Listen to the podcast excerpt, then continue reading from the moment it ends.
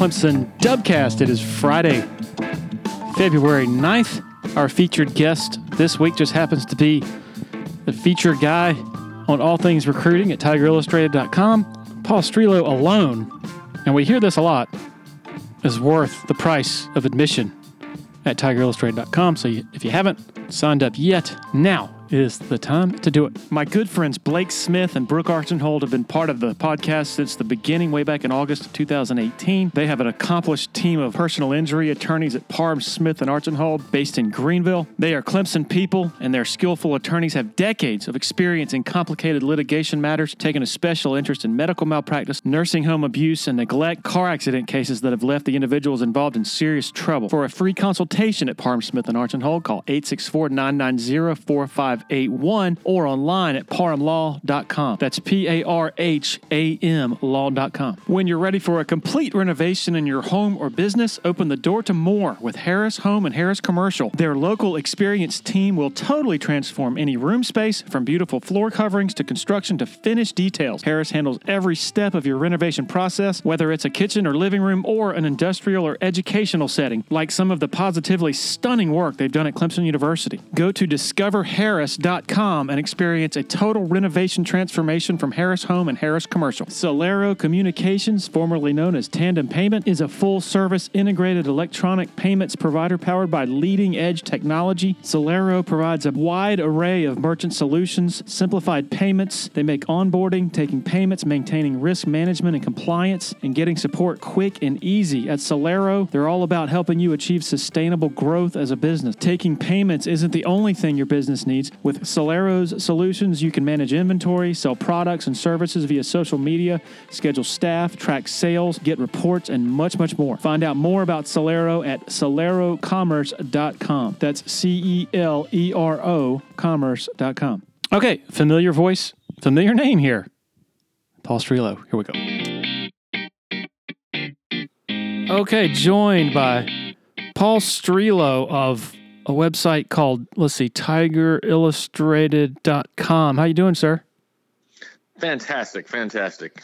Glad to glad to be back. It's been too long. It has. It has. Uh, all right, as we, we're recording this at 1036 on a Friday morning, tell me what a, a, mor- a Friday morning in the life of Strelow looks like. oh, Friday is actually Friday is as close to a weekend day, I think, as as I kind of feel like. So the the the life of Strelow uh, is more along the lines of, all right, uh, I've got got kids to pick up after school, dinner to get ready before there's two hours of taekwondo, uh, as well as for one kid, and then one another kid's got uh, a full day of three soccer scrimmages in Columbia tomorrow for for high school, uh, as well as uh, writing some of our material uh, that we publish on the weekend.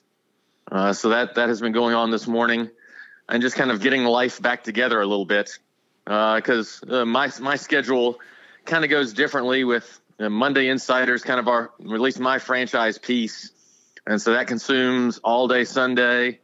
Uh, and if I'm, you know, if I'm really ahead of the game, maybe I can get some writing done on that Saturday to alleviate some of the pressure on Sunday.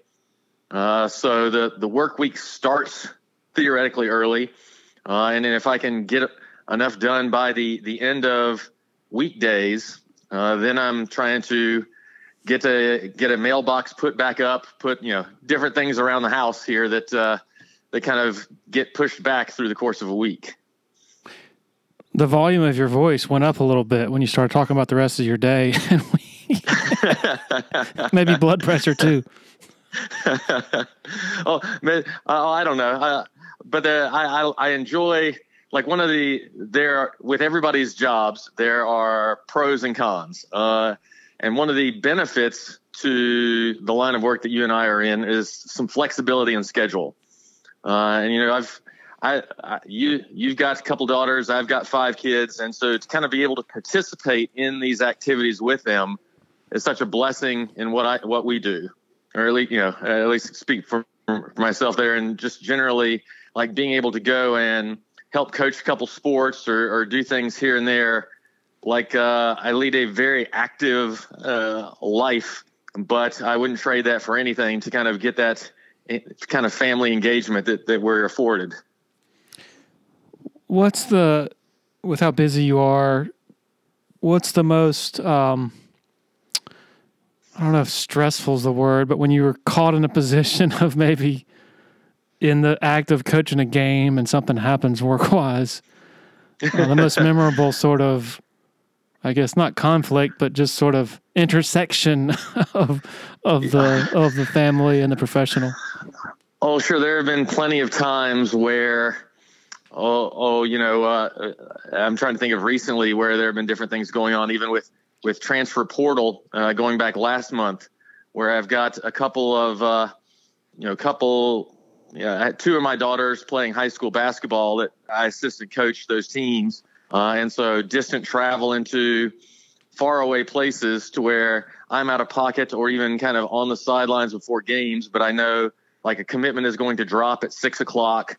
Uh, and how am I going to negotiate that from uh, while I'm also trying to break down a press, you know, uh, from, from, so uh, there was an episode of that recently. You know, the, the story that always kind of jumps out to me is going back a number of years. Um, just as like I think I was coaching U13 rec soccer on a Saturday morning, uh, and and get a call middle of you know middle of a match like you know, Xavier Thomas is about to commit uh, mm-hmm. from one of our sources, uh, and that was a bombshell at the time. Yeah, you know, n- no one knew that was coming, and so suddenly having to just kind of like in in mid match just turn around, and luckily I had an assistant coach for a rec level be like, you've got to, you know, I need you to, to take over now. Like, uh, work's got to get done. and so to just kind of turn around and really like with with kids yelling in the background and parents and everything. You know, I'm interviewing Xavier Thomas there on the phone uh, before before his pledge is about to come out. You know, wow. so that's uh that that one kind of jumps out. But you know, I think there there are all the times where you're you know you're in the, like in the middle of a date night uh, and and Clemson you know learning Clemson's about to get a commitment and suddenly you kind of have to drop everything uh, and and run and, and kind of take care of that. So, you know, again, that's uh, uh, par par for the profession. We respond to the news, uh, and that's just part of the deal. And and luckily, you and I are both blessed to have spouses who've worked in the news industry and get that. Uh, I don't think a lot of people have in our line of work have that luxury. Uh, uh, and it certainly is a luxury because it, it is stressful and and our spouses have had to deal with that through the years. But that's it's just kind of par for the course. Could be worse. We could be assistant football coaches, college coaches. Yes, indeed, indeed. Um, what? So, okay, have you been mainly an assistant in your coaching role, various coaching roles? Have you been a head coach? Uh, what tell tell the the story? I mean, I, I, hesitate to even call my like call myself a coach. There are real coaches out there. Um, I don't, uh, you know, I, uh, I, I consider, you know, I'm more of a parent who gets involved in coaching. Uh, and so for like a basketball level, like I consider myself more like quality control. There, there are things I can do from, you know, a basketball background that I know technique and, and can help little places here and there. True coaches, uh, you know, I think, you know, in my mind are ones, you know, they've got this, the full catalog of plays and, and systems, and I'm nowhere near that depth. So I, I, I hesitate to ever, you know, to, hes- to characterize myself as a coach, but by literal, you know, literal, um, you know, it's not spirit of the rule, letter of the law is what I was looking for. You know, technically I do help coach. so assistant basketball coach, rec rec level of soccer. Um, you know, I've got like a, I've gone from U5 through U13, and now with our youngest child, starting back with her, uh, and have a, a group of U7 kids that you uh, shepherd and try and keep off the ground and from biting each other or biting me, um, that kind of deal. So, yeah, take take that for what it's worth on a level of coaching. Uh, but I'm I'm in involved in youth sports. what I'm fascinated about is having known you since, I guess, the late 90s, Mhm. is the sound of you yelling because I've never, literally never heard you yell. uh, I, I think my wife would agree with you. There's very little that uh, that stirs me up. I'm a I'm a pretty sedate person, but I start talking sports uh, and and things get active, uh, and that's probably why I'm in the uh, the profession I'm in. There is a passion to it uh, that is that that nothing else really kind of stirs me up quite like it. Um, whereas like vice versa, my wife would say, you know, eh, and you know, Rebecca is like, you want to put her to sleep, tell her about the game, you know. Whereas, whereas for for me, uh, but that is that is that is where I carry such a strong relationship and as well with my kids. Uh, is like they they enjoy, like I, I have a great relationship with them and blessed with that. Uh, and they want me coaching them. They want me at practices. With, you know, kind of the the best thing that that we ever do is after games, the ride back, talk, you know, just kind of talking plays, you know, kind of playing the game out again in our, our heads. Uh, the engagement there and the connection that we've had is probably is what keeps me going because there are plenty of situations where like I get, I get, you know, uh, you get physically run down or just get tired of kind of doing it.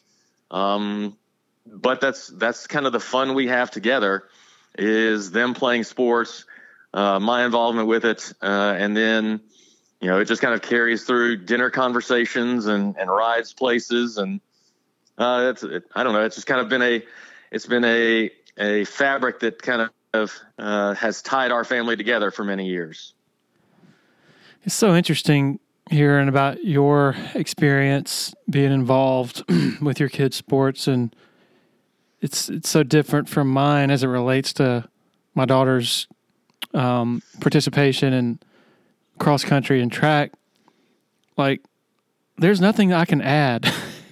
Yeah, like they get coached every day, you know, by good coaches, Mhm. and so, like, if I'm at a, one of their races, and I'm one of those parents who's like, you know, come on, Mhm. you gotta Yeah. focus Run or run faster. like what? What? What is that? Like, what does that even? What does it mean? What does it add? I mean, I mean, my daughters would get really mad at me first of all, yeah, and so I'm like totally deferential. I mean, I get excited about it, you know, and I'll, you know, I can follow key parts of races and we can talk about that afterward. But I can't. Mhm. There's no way I can say. So why didn't you push harder there at the end? I, I, I don't know. I have no idea. Mhm. yeah. So that's kind of interesting.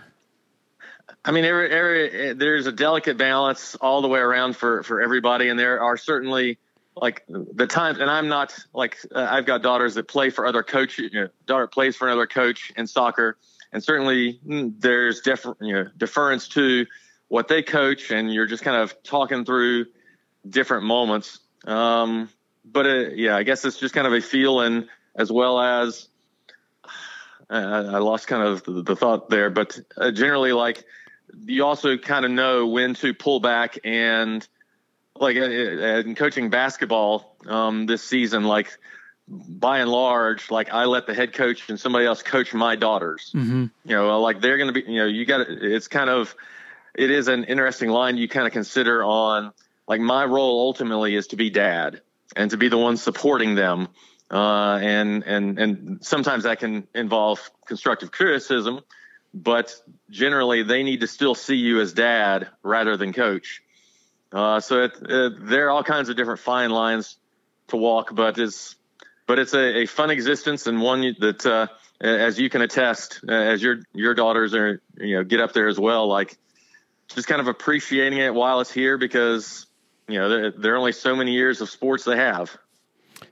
I guess another difference is we're talking, in our case, an individual sport uh, versus a versus team sports, and one of the great benefits of it being an individual sport is there's really nobody for anybody to blame, you know, or to Yeah. you know, like an official or a coach or whatever.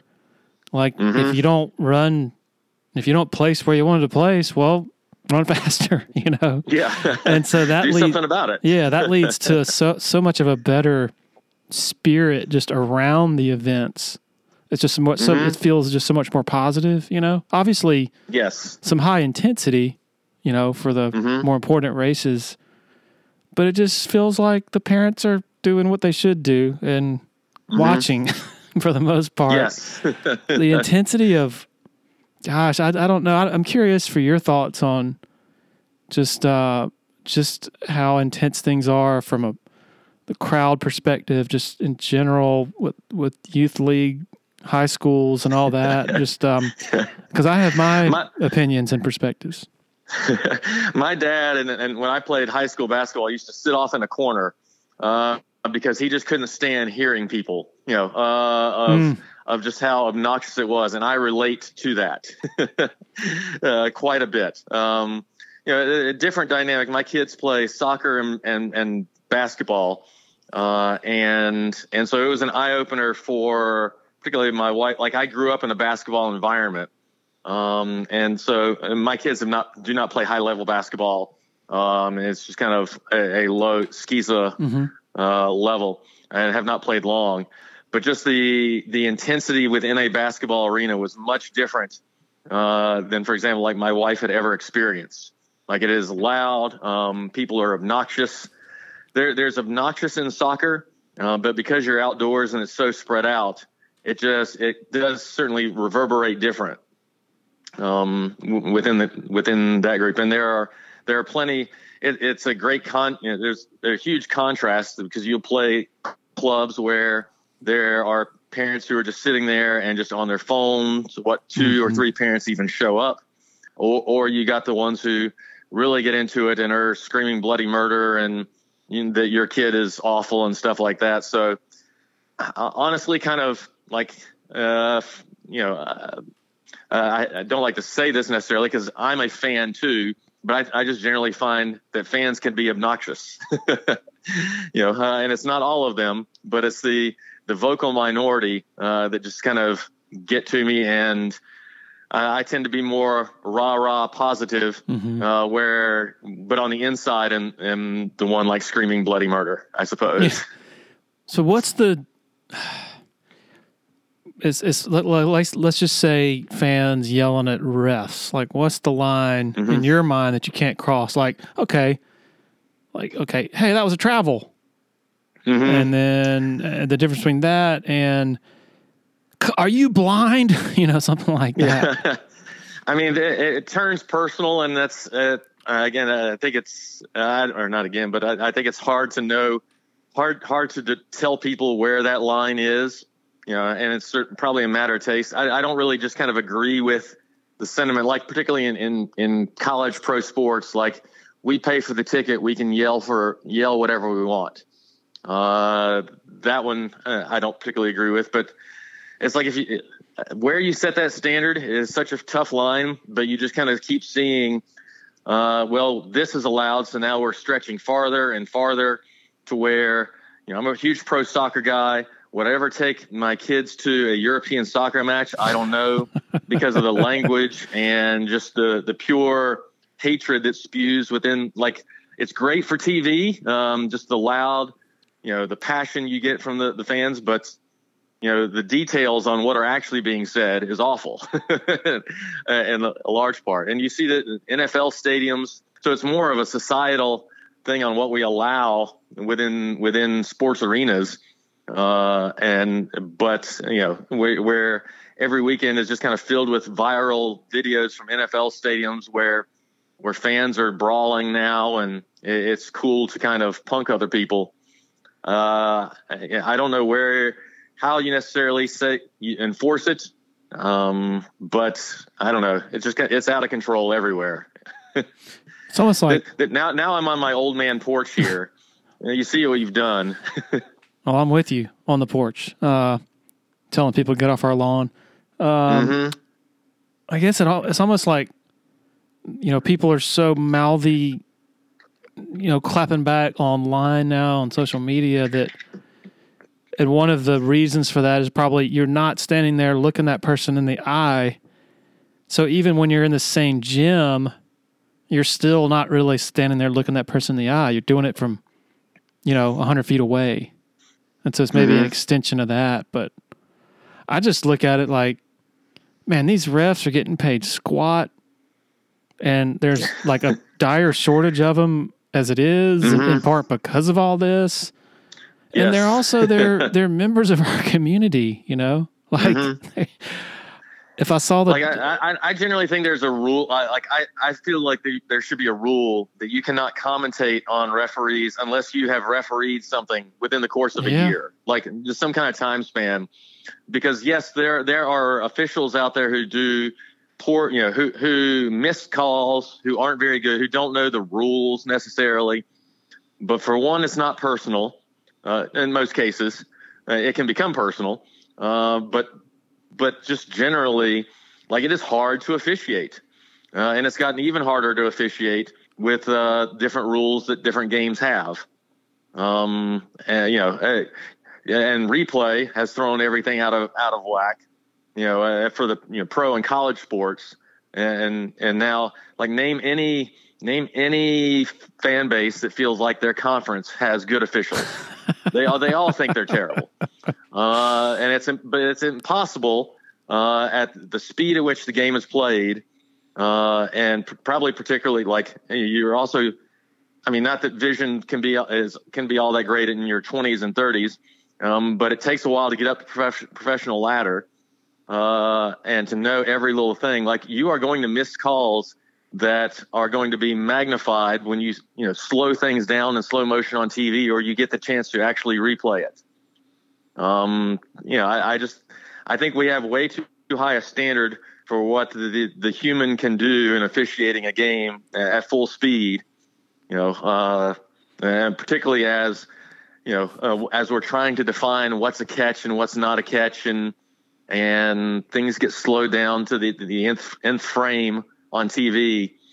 You know, uh, but that that's getting into college sports more than than the youth sports element where they're, you know, you're paying, you know, either a teenager or a grown man like twenty dollars to come officiate your game. Like, you know, he's he's just trying to make some extra bucks, he or she, uh, and then and then you're you know, whereas that game, you know, every little touch foul your your Johnny is you know uh, is getting disrespected. Uh, I think we've probably we've taken it too far. If you're the head coach of a basketball team, mm-hmm. or even baseball, I guess, and I guess at halftime of a basketball game, a parent a parent who's not on the staff comes up to the, his son or daughter, his or her son or daughter, and is given his son or daughter his own his or her own coaching instruction mm-hmm. at halftime. Is that is that too much? oh, I, I, think absolutely. As, as, much as I I promote parental involvement, like absolutely, and I, yeah. I like I get that you know, and it's different even at like the youth soccer ages. Um, but there there are a couple of uh, parents that I've had that have straddled or gone well beyond the line on what they should, and so it's trying to trying to diplomatically, you know, you know, uh, kind of draw set your boundaries there because you have to, or else others are going to cross it, and it sets examples. Um, you know, I, I think you got to know how to massage the situation, but yeah, like a, uh, I mean, uh, you are you are the coach for a reason. Uh, if they wanted to coach, they could have signed up and done it, or or or what you know whatever like you can yell from the you know uh, they're going to be you can't stop parents from yelling from the stands uh, but you certainly have to try and try and control those types of things as a coach i believe all right to counter all that the world is ending uh, mm-hmm. apocalyptic view of things I, I have sports to, are great sports are awful uh, there's no in between i have to say i've been recently going to some of daniel's basketball games, and there have been some just mm-hmm. really cool things from those experiences that I've taken. One was um, Daniel played at Seneca a couple of weeks ago in a game that had some region implications, and it was an absolute barn burner. Um, mm-hmm. Not to get into the play by play, but Seneca's up three at the end of regulation. Daniel, point guard, gets fouled on a three point attempt with 0.8 seconds left. And I guess mm-hmm. this is mm-hmm. only a few days after a, a, foul with 0.8 seconds left at, at Duke with Clemson. Anyway, I'm like, this is crazy. Um, mm-hmm. But it's like, uh, for all the talk about, oh, the fundamentals are terrible and da da da da da, the competition isn't what, what it once was. I mean, this whole game was just awesome in terms of the atmosphere and the intensity mm-hmm. and, and the competition. And the dude, you know, in a the most difficult environment you can think of and situation, he just drains all three free throws. It's like, man, I mean, I would have melted. Most people would have melted, but um, yes. but I just walked away from that game thinking, man, that was that was kind of good for the soul, you know, after being around mm-hmm. all the crazy upheaval of of college athletics that they're going through, and uh, not that there's not some purity in college sports remaining, but uh, mm-hmm. and then also I had a revelation in watching the Daniel girls team that they're so fundamentally sound with their shooting. But mm-hmm. I mean, almost all of them. And I I was thinking, you know, not I haven't been against women's basketball for my whole life. I, I, I certainly we we joke about the old Ken Berger line that would not yeah. be allowed to be written now. yeah. about about I, I, love women and I love basketball, but I hate women's basketball. But just the premise that mm-hmm. it's such an inferior uh, thing that yeah, I'm going to watch the superior thing. I mean, that's really been my philosophy. I want to watch the best players. But yeah. but when you're watching girls or women play and their fundamentals are so sound and maybe because they're not as focused on the you know 35 foot three pointer or the dunks and they're focused more on the mid range and they focus more on honing their mechanics. And it's like maybe that's arguably a pure form of basketball fundamentally. Does that make does that make sense to you? I mean, a lot of that that speaks to a lot of different points. I mean, even in, like your your first point even kind of takes me to like one like how hard it is to get community in today's world, uh, and that's where that's where sports, whether it's at the the school level or or your track, you know, some like some club sports, you know, still still is one of the few bastions that kind of brings people together like that um, geographically. Uh, and so, or, you know, that that I value and appreciate. Uh, uh, speaking to kind of even even girls basketball uh, specifically, like you know, uh, like I covered a, a, lot early, a lot of high school and JV girls basketball early in my journalism career.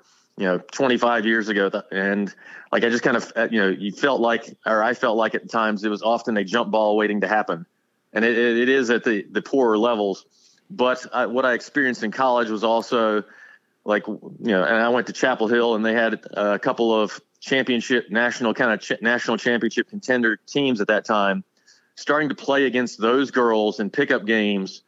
Like they were strong, fast, uh, aggressive, you know, better than you know th- they were equivalent to like the college football players playing basketball out in pickup.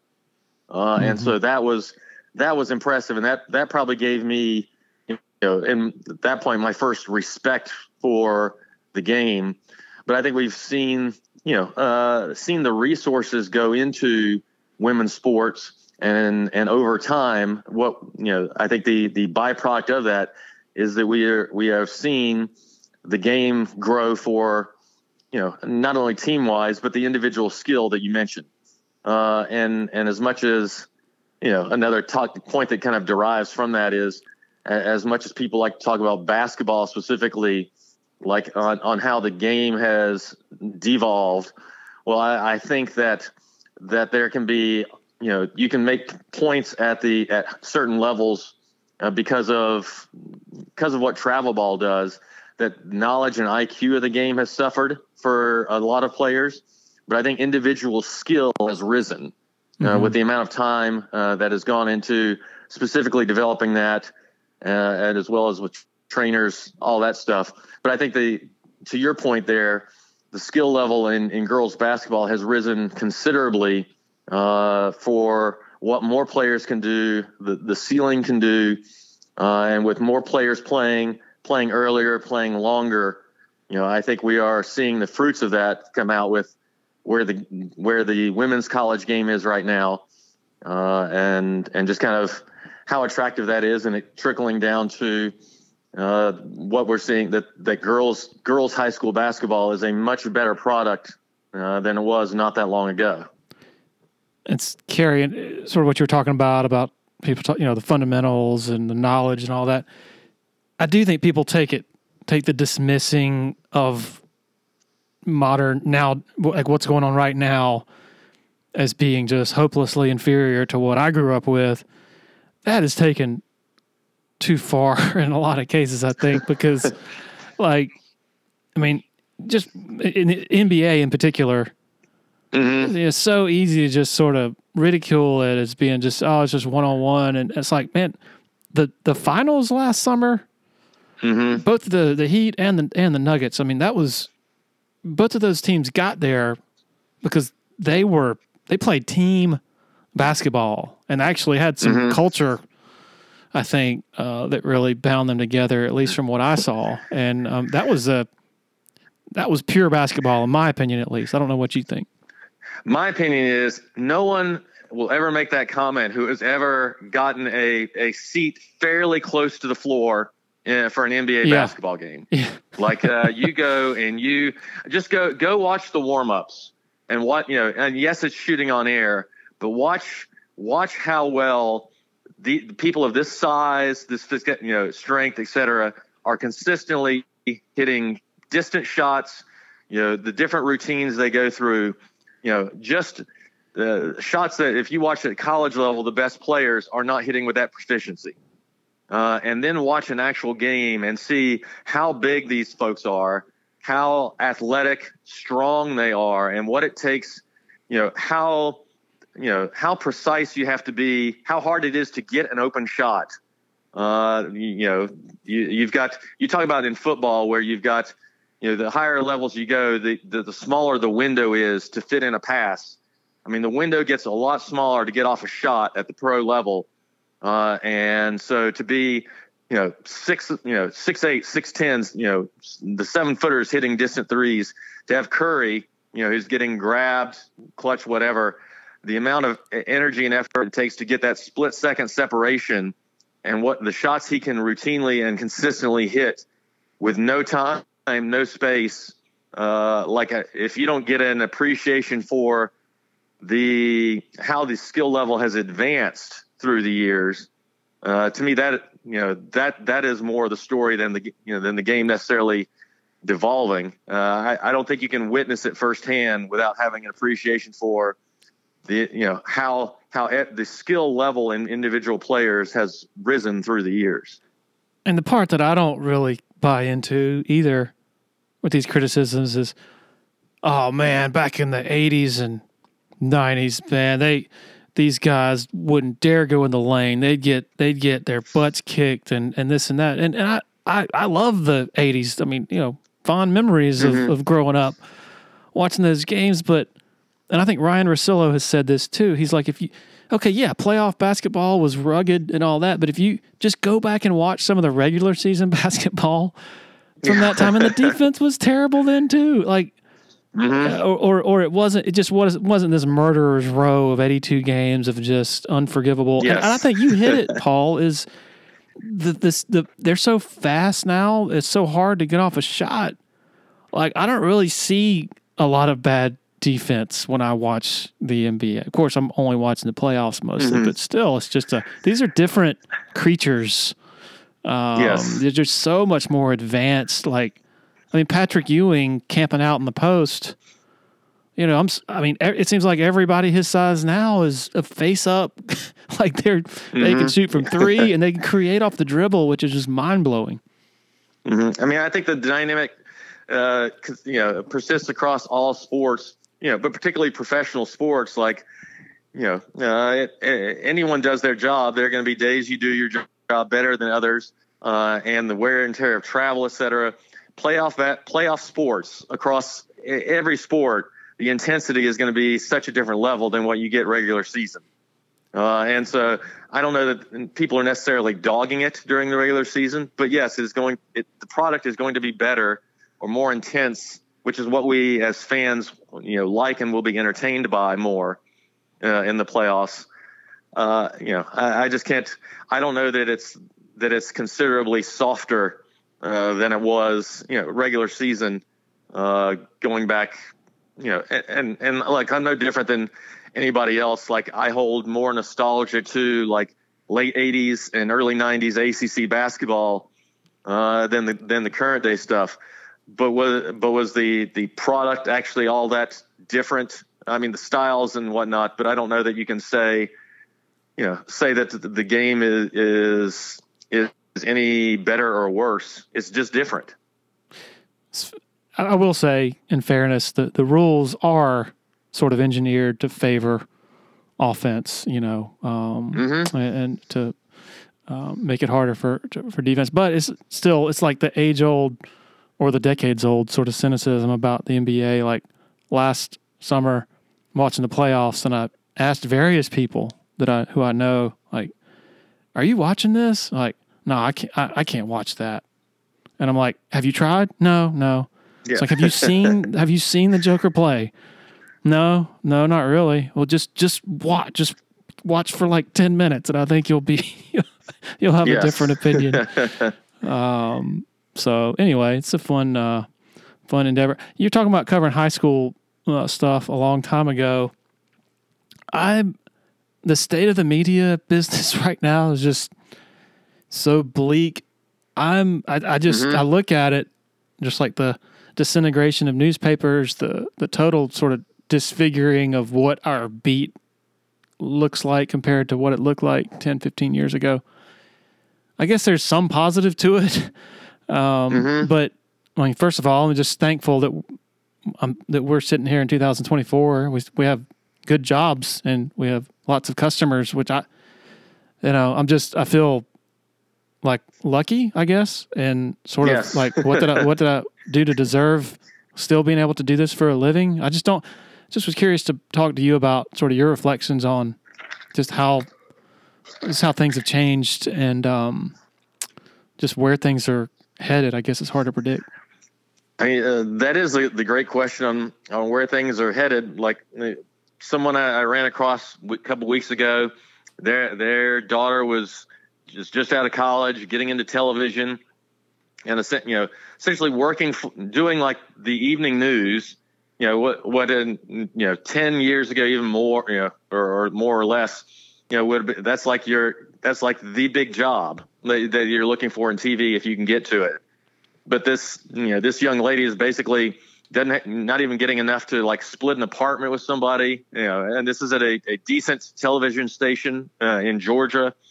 Uh, and it's just kind of where do you where do you take your career from there?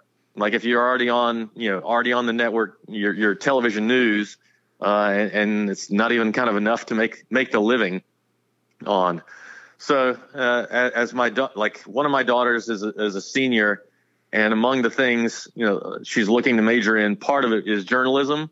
And I just cringe like at that. like you just want to tell, you know, no, run, run.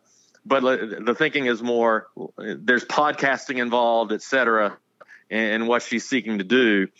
And so it's it's hard from from my perch, you know, frankly, you know, like I, I feel like you and I uh, we're kind of we're in we're in great jobs there are just so few great jobs anymore. Like that, uh, that where you know uh, how much, how long will the great jobs last? Even uh, as quickly as as things are changing here, that you know, just I don't know. I, I kind of consider almost journalism, journalism in and of itself. I don't necessarily categorize as dead, but the vast majority of it is you know, it, uh, it's all you're, everyone's writing to a specific audience, uh, and and whatever side of that is, you know, political, sports wise, whatever. Um, you've got people that you know a a market you are trying to to cater to in some respects. That's the the definition of of what journalism is has kind of changed more to content production uh, with some reporting in it. Perhaps you know, uh, I think for ours we have more reporting than than most folks, uh, but uh, it's more about content production more than journalism anymore and and there were some bad parts of the previous model for Yes. sure. Mm-hmm. Um, one that is the top of my mind is like so, you know, in the newspaper days, um, you know, it was the beat writer's job to just cover the team in an understated Mhm. way, and part of the reason for that is for not for a beat writer not really giving his opinion is you know the lesser chance of you ticking off people you cover. You can just keep it straight. Mm-hmm. Whereas Mhm. now, it's good gosh, now I can't think of hardly anybody who's just straight covering whatever it is. It always has to be the hot take Yeah. on Twitter or wherever. Um, It was beat writer or columnist. Yeah. Don't but don't go don't don't don't go to columnist. Then it gradually became more of stating opinion. yeah, But now now we've reached the point, uh, and particularly I don't know if it's it's cause or effect to where like you, there is no you, you- there is no discussion. You have to debate. Mm-hmm. You know, and that's particularly evident on TV. Um, but it, you know, I think it comes across on in social media and everywhere that it, it's not about having a discussion on what could be right or giving both sides or giving any points. It's like you come equipped with a, a hard stance because that's and and there's no backing off of it, and you you need it to be kind of as polarizing or controversial as possible, um, because that's I mean, ultimately, there is a business arm to journalism and everything, and that's that is that is what they've deemed to sell, or, or what they have to have in order to try and sell is something something debatable, uh, and it's completely kind of changed the complexion of how how we frame any any coverage, any content we do. Uh, is trying to come strong with our takes. yeah, and and even in the old days, you know, columnists who probably weren't doing a thoughtful enough or thorough enough job. It was you saw, you know, a lot of instances of, you know, they just come and to a game, you know, come in from out of town, and it's like if the team is struggling, then it's rip the coach or even say, you know, coach should be fired.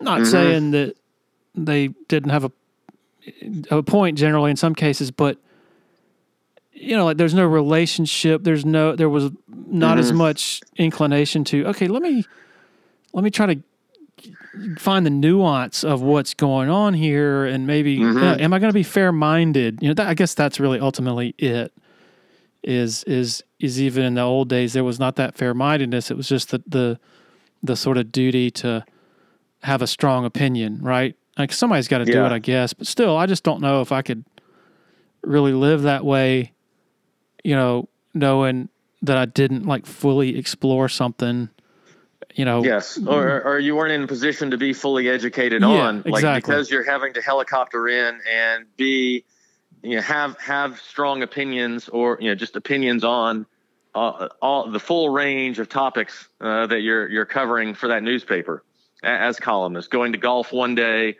basketball, you know, to to to South Carolina one day, to Clemson the next day.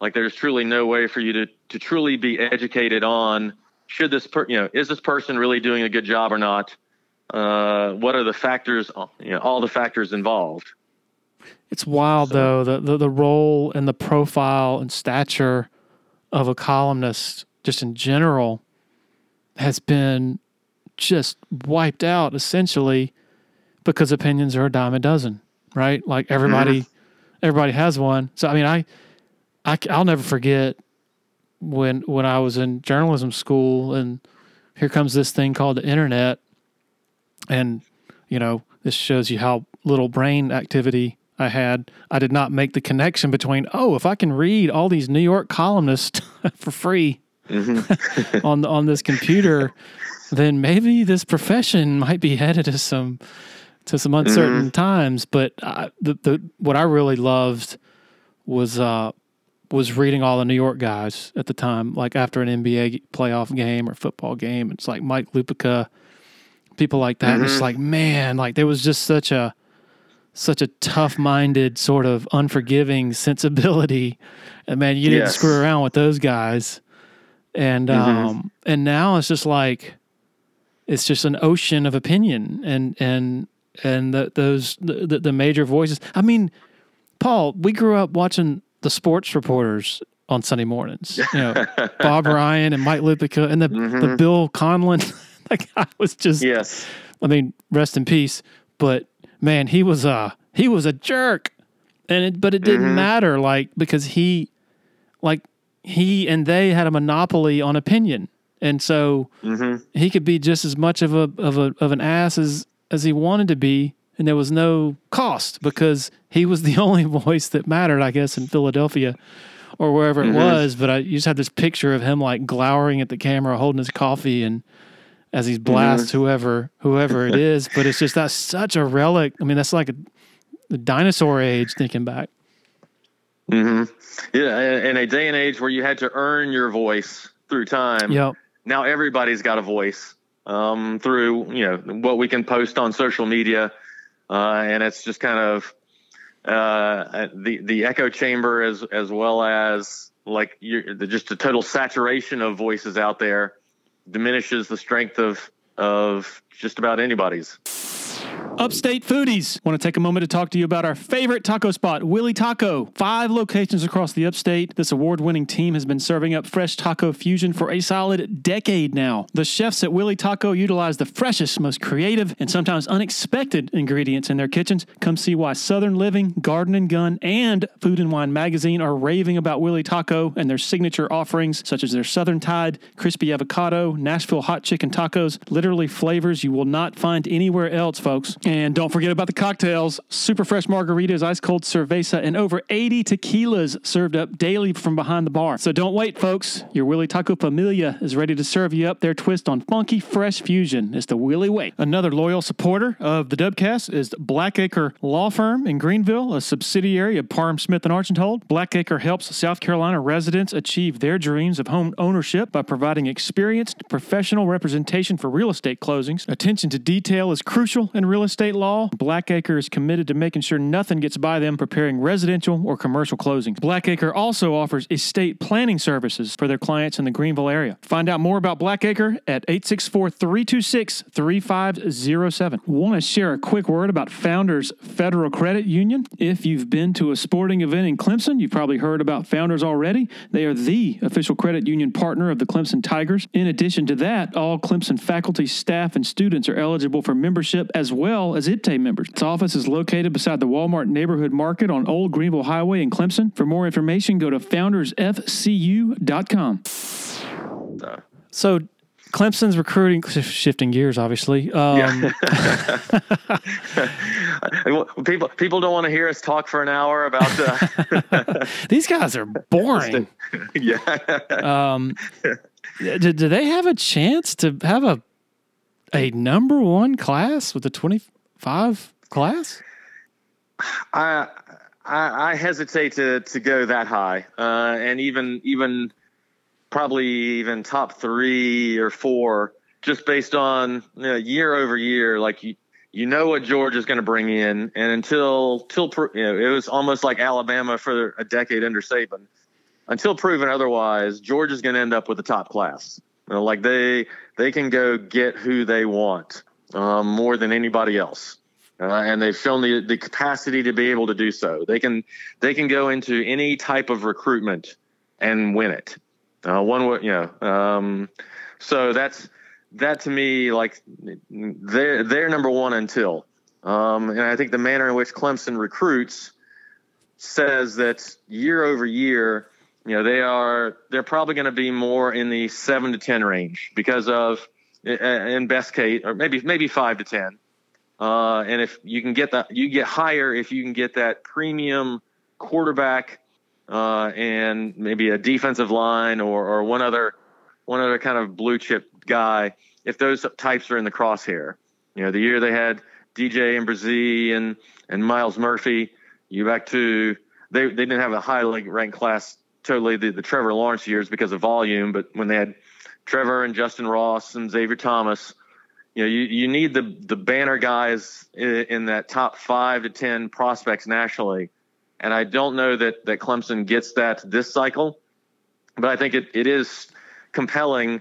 You know, if you've got Clemson coming off a couple, couple of three wins and then a four loss season, and still putting together what I think will be probably a, a seven to ten class um, when all's and when all's said and done. Uh, so, you know, I think it is it is fascinating to see, and we'll see. Um, maybe if they get David Sanders, uh, they are right there with Georgia competing for the, the five star offensive tackle, and if you can get the number one guy in the country, yeah, that uh, that that puts you up there. I don't I don't know that Clemson will have the number of five stars that it will take, but you can also make a, a, a compelling argument that the order between two and ten is so up in the air these days, and maybe even beyond, because what NIL and pay for play has done is redistributing the wealth a little bit. Uh, you're having Georgia will still end up with more, but you've got many more schools represented among those 32 five stars.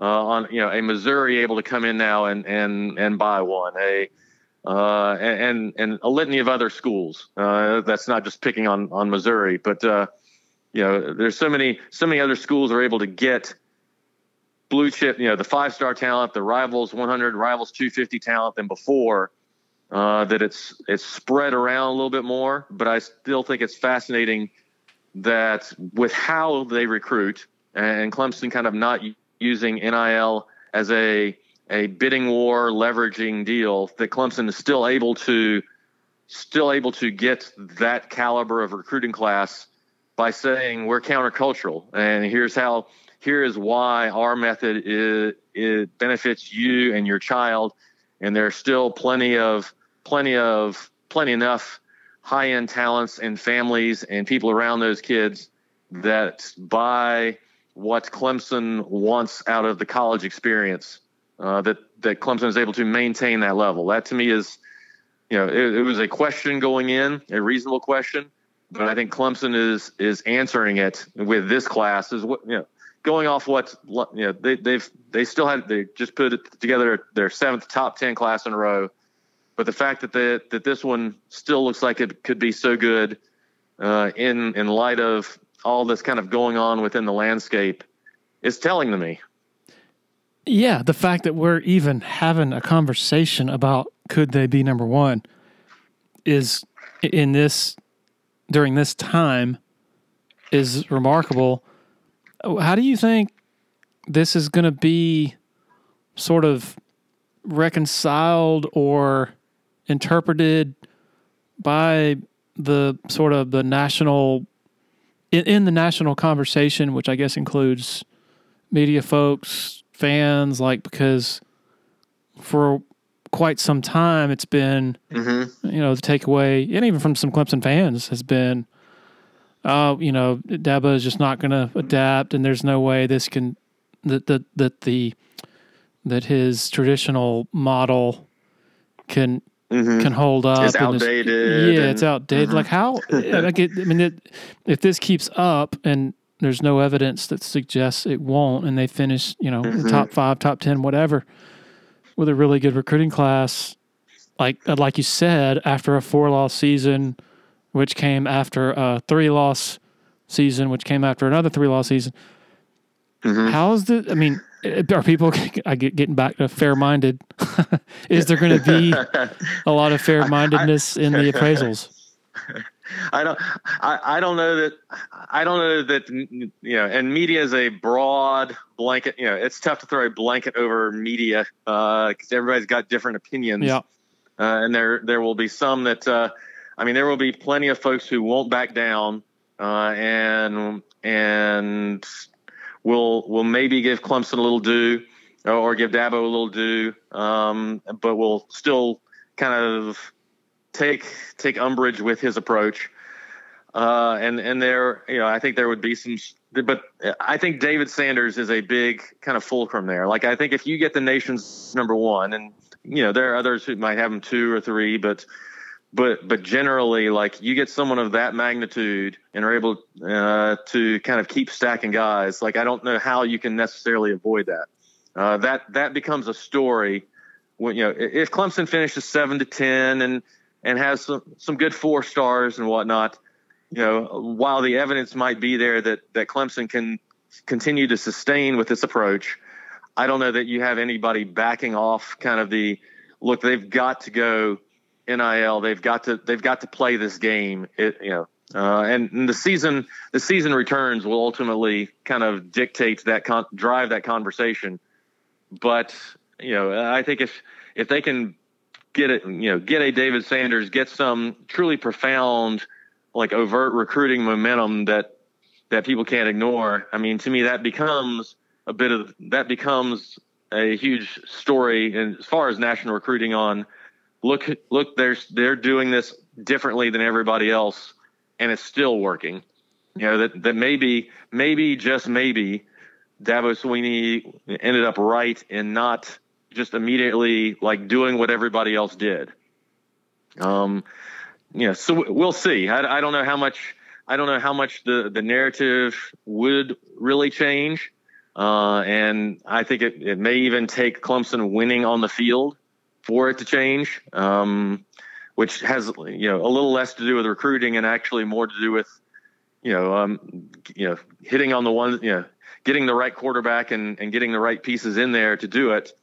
Uh, but as far as getting the ones they want, like it is, it's quite impressive that uh, that Clemson has maintained, if not, you know, in some respects, even elevated uh, the level with some guys in, in getting getting who they are. Is it possible that that that I mean everybody just assumes that Dabo and Clemson are going to stay as rigid as they have been on the NIL thing. Mm-hmm. Is it possible that I mean because it's hard to really know. It's not like you're going to in talking to signees or commitments. Mm-hmm. Uh, in no, there's no ex, or a few examples of they're not they're not going to come out and say, oh yeah, well they gave me a better deal than this other mm-hmm. school. They're going to of course talk about the I love the school and it's a family and this and that at Clemson and everywhere. Mm-hmm. But is it possible that Clemson is is becoming more open to the NIL thing, even if they're not necessarily getting in bidding wars left and right? Because I tend to think if it's not if it's not necessarily the case with this class that mm-hmm. I think Dabo is going to be much more adaptable moving forward long term than maybe a lot of folks outside on the outside think. I think they already have been, and I think it's a matter of packaging and how you talk about it. Yeah. Uh, like I, I think you could even go back to not this class they just signed, but the one before that. In you know, like if you aren't like players are getting paid, uh, and, and like I think you and I know this, like you know, uh, Clemson is not I think there's the perception that Clemson is so anti NIL, and they've been fighting against that to a degree already. Uh, the Clem- Clemson is not anti NIL, but what it isn't going to be is, hey, you know, hey, I'm getting 200, you know, uh, I was throw out just numbers. Hey, I'm getting $100,000 from this school. What, you know, can you give me 125? Mm-hmm. And then mm-hmm. you, you give Clemson says 125, and then he goes to Georgia and they up it to 150, and you're going back and forth kid commits somewhere, it doesn't matter. You're still bidding. You know, uh, that's just not the game they're going to play. That's the that's the difference. But I do think Clemson has been very aggressive, uh, and I don't think Clemson gets just for example the defensive line they did last class. You know, Peter Woods was big on branding come out of high school. Uh, you know, already had his own merchandising line. You know, was ready to set that stuff up. You know, uh, kind of looking for his future. Like I think Clemson was already on the front end on how to market individuals, how to you know help get them to where they want to go. Uh, you know, uh, I think as the the saying goes, like look in the parking lot. Like it's not like they're all driving, right? You know, uh, beat up old cars out there. Like guys are guys are getting paid, uh, and you can get paid really well if you're at Clemson. But we're not going to sit here and set you know turn this into a leveraging or negotiating battle you know, here's kind of where you can get pay wise. That's pretty good pay. um, and I think they are pretty good. You know, uh, and as well as here are all the other benefits that we can give you beyond that. You know, uh, not not giving Yeah. not giving like immediately, but like here's Paul Journey. You know, after after college, the internships. You know, setting you up for for life and to be able to take the short term money or that you're getting in college, but having that grow for you, build you know, building your brand. Uh, I think Clemson is very aggressive with that uh, to kind of counter the the idea on that they that they that they aren't going to pay you or give you like the what I would you know equate to in professional sports the signing bonus. You know, Yeah. you're not. I don't think you're going to get the signing bonus with Clemson, but you're going to get paid. Uh, and I think that that Dabo Swinney and and and Clemson, while that's not the point they sit there and hammer uh, because they don't want it to be all about, about money, but I certainly think they are a lot more open to uh, an understanding of that. Hey, you're you're not you know that players are going to have to be paid, and you want them to get paid and compensated uh, within your program. And I think they they have gone to great lengths to make sure that guys and parents and people understand that. and their, their stance of, you know, we're not going to lead with NIL and, and we are not going to do pay for play because that is against the rules. Like, I get it and I admire that to an extent, but like, I think it it's the push and pull between the legalistic and the philosophical, I guess. Like, so it's Mm-hmm. yes, it's not legal to induce or whatever to pay them for playing football, but it's also the philosophical of Dabo not wanting that type of a relationship or the type of kid usually that comes with, oh, yeah, it's going to be this. The, the, the first question he asks is, how much can you give me? You know, he, and for good reason, he doesn't want that type of player in his locker room, but but you can't but but but also like okay so on one hand you you know you- you don't want that to be a topic of of uh, uh, uh, conversation initially when you're talking about a recruit a high school recruit or a portal guy but then when you have a guy who comes in who's on your team who has had a good season and he's getting calls from other schools and he says like can i get a better deal and you give him a better deal that's Yeah. that's kind of pay for play. I mean, like, so I, I think it, it's kind of a kind of a slippery slope there, uh, philosophically, I guess. It, it, it is, um, you know, and I don't think you can uh, avoid necessarily the latter, but I, I think they're, I think where they, they draw the difference is, you know, all right, how much equity do we have in our relationship? You know, the mutual investment, like, uh, you know, uh, yeah, uh, like I think there is, I think there is a difference between, all right, we have put, we have invested into each other, you know, two years already um, you know, you coming to, to me and saying, you know, uh, showing what you could get to go elsewhere, probably, I think it's probably just viewed and treated different, fair, fair or not, um, than a kid from who has proven nothing on campus already. Um, and he's asking to be paid more than kids who are already there who've put in the time. And I, th- I, th- I just think investment is big for Dabo Swinney. Uh, you know, emotionally, relationally, uh, and so, yeah, you, you do have to. d he does have to deal with that. Um, and I, I think that's probably not a part that they necessarily love, but uh, with the, the current players. Um, but I do, I do think you can draw a, a at least a a difference between that happening from the high school ranks to the guys who are the guys who are on your roster already and kind of have more established value by what they have done at the college level. You have so much of a better grasp on roster management and all that. I'm just curious if we could touch on quarterback.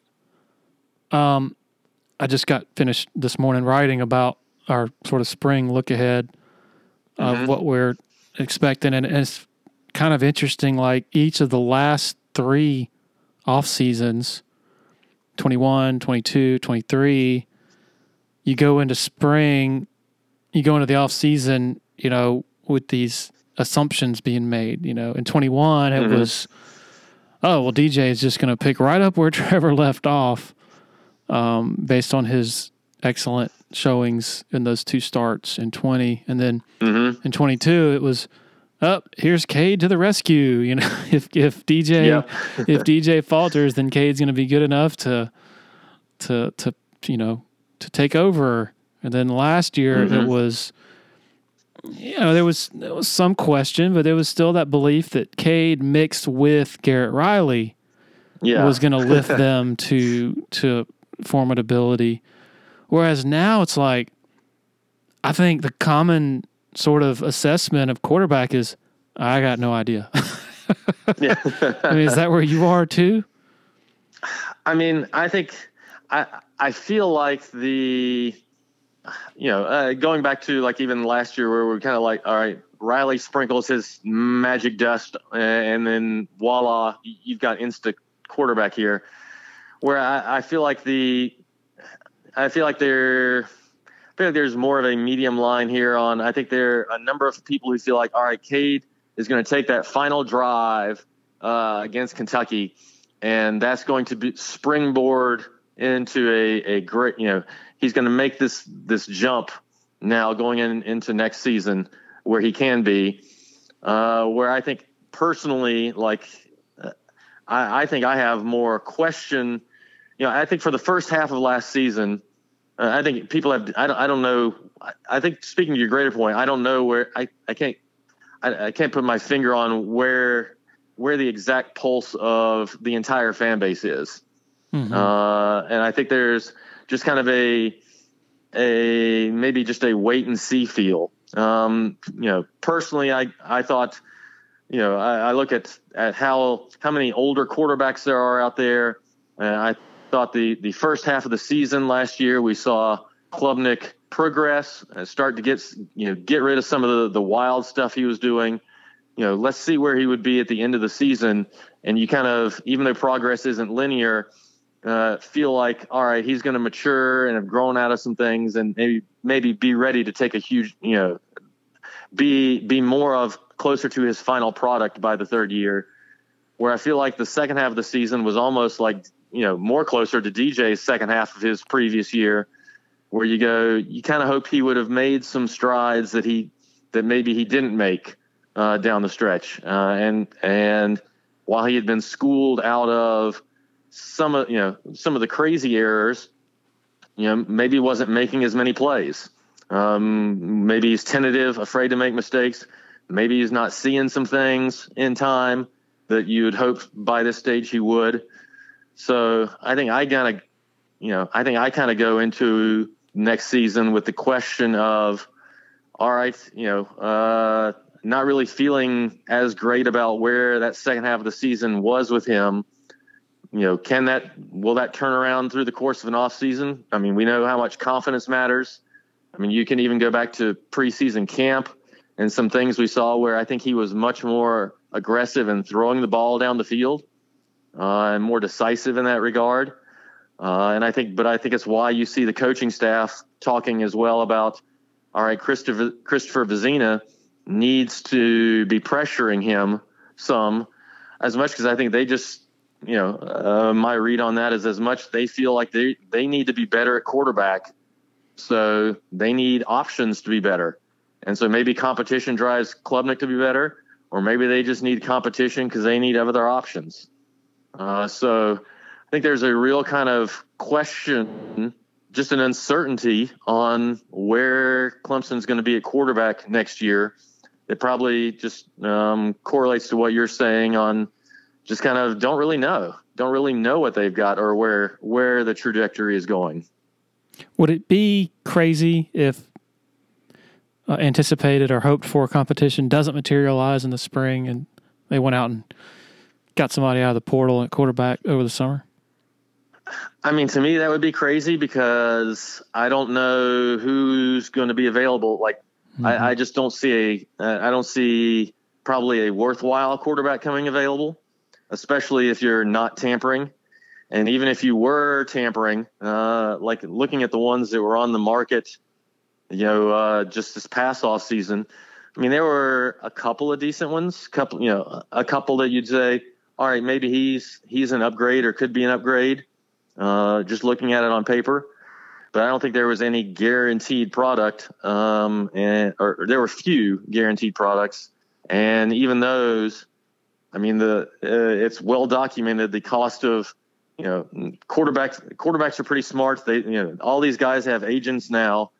I mean, you're you're pushing in you know well into the one million dollar range. You know, I think that's a that would be a that would be such a dramatic change from how Dabo Swinney has done business to this point. And you would, you know, even though it probably would not be advertised any price point, I mean, that's you to get a good quarterback, you would have to pay for it. Uh, and that's not a direction that Clemson has gone with any transfer, with any with any real kind of even the, the high school prospect up front with you know the signing bonus kind of thing that I, I referenced. So I, I, just don't see that being an avenue that they that they legitimately could find something. I mean, they may think they can go look for help, but I don't know that you're going to be able to find find a, a real kind of plug and play option. Well, Paul, had I known the exhaustive to-do list you have today and tomorrow and Sunday before I started this, I would not have asked you to come on. So I apologize, but thank you. It's been great. Oh, it's been fun. We'll do it again soon. Always enjoy talking to old Paulie Strelow, Paulie Streets, I guess some people say. A longtime friend, great guy, and of course, one of the premier recruiting reporters in the business. Thank you to the support of our sponsors for continuing to help make this happen. And thanks, of course, to every single one of you for hitting that play button. Really appreciate it. Cheers.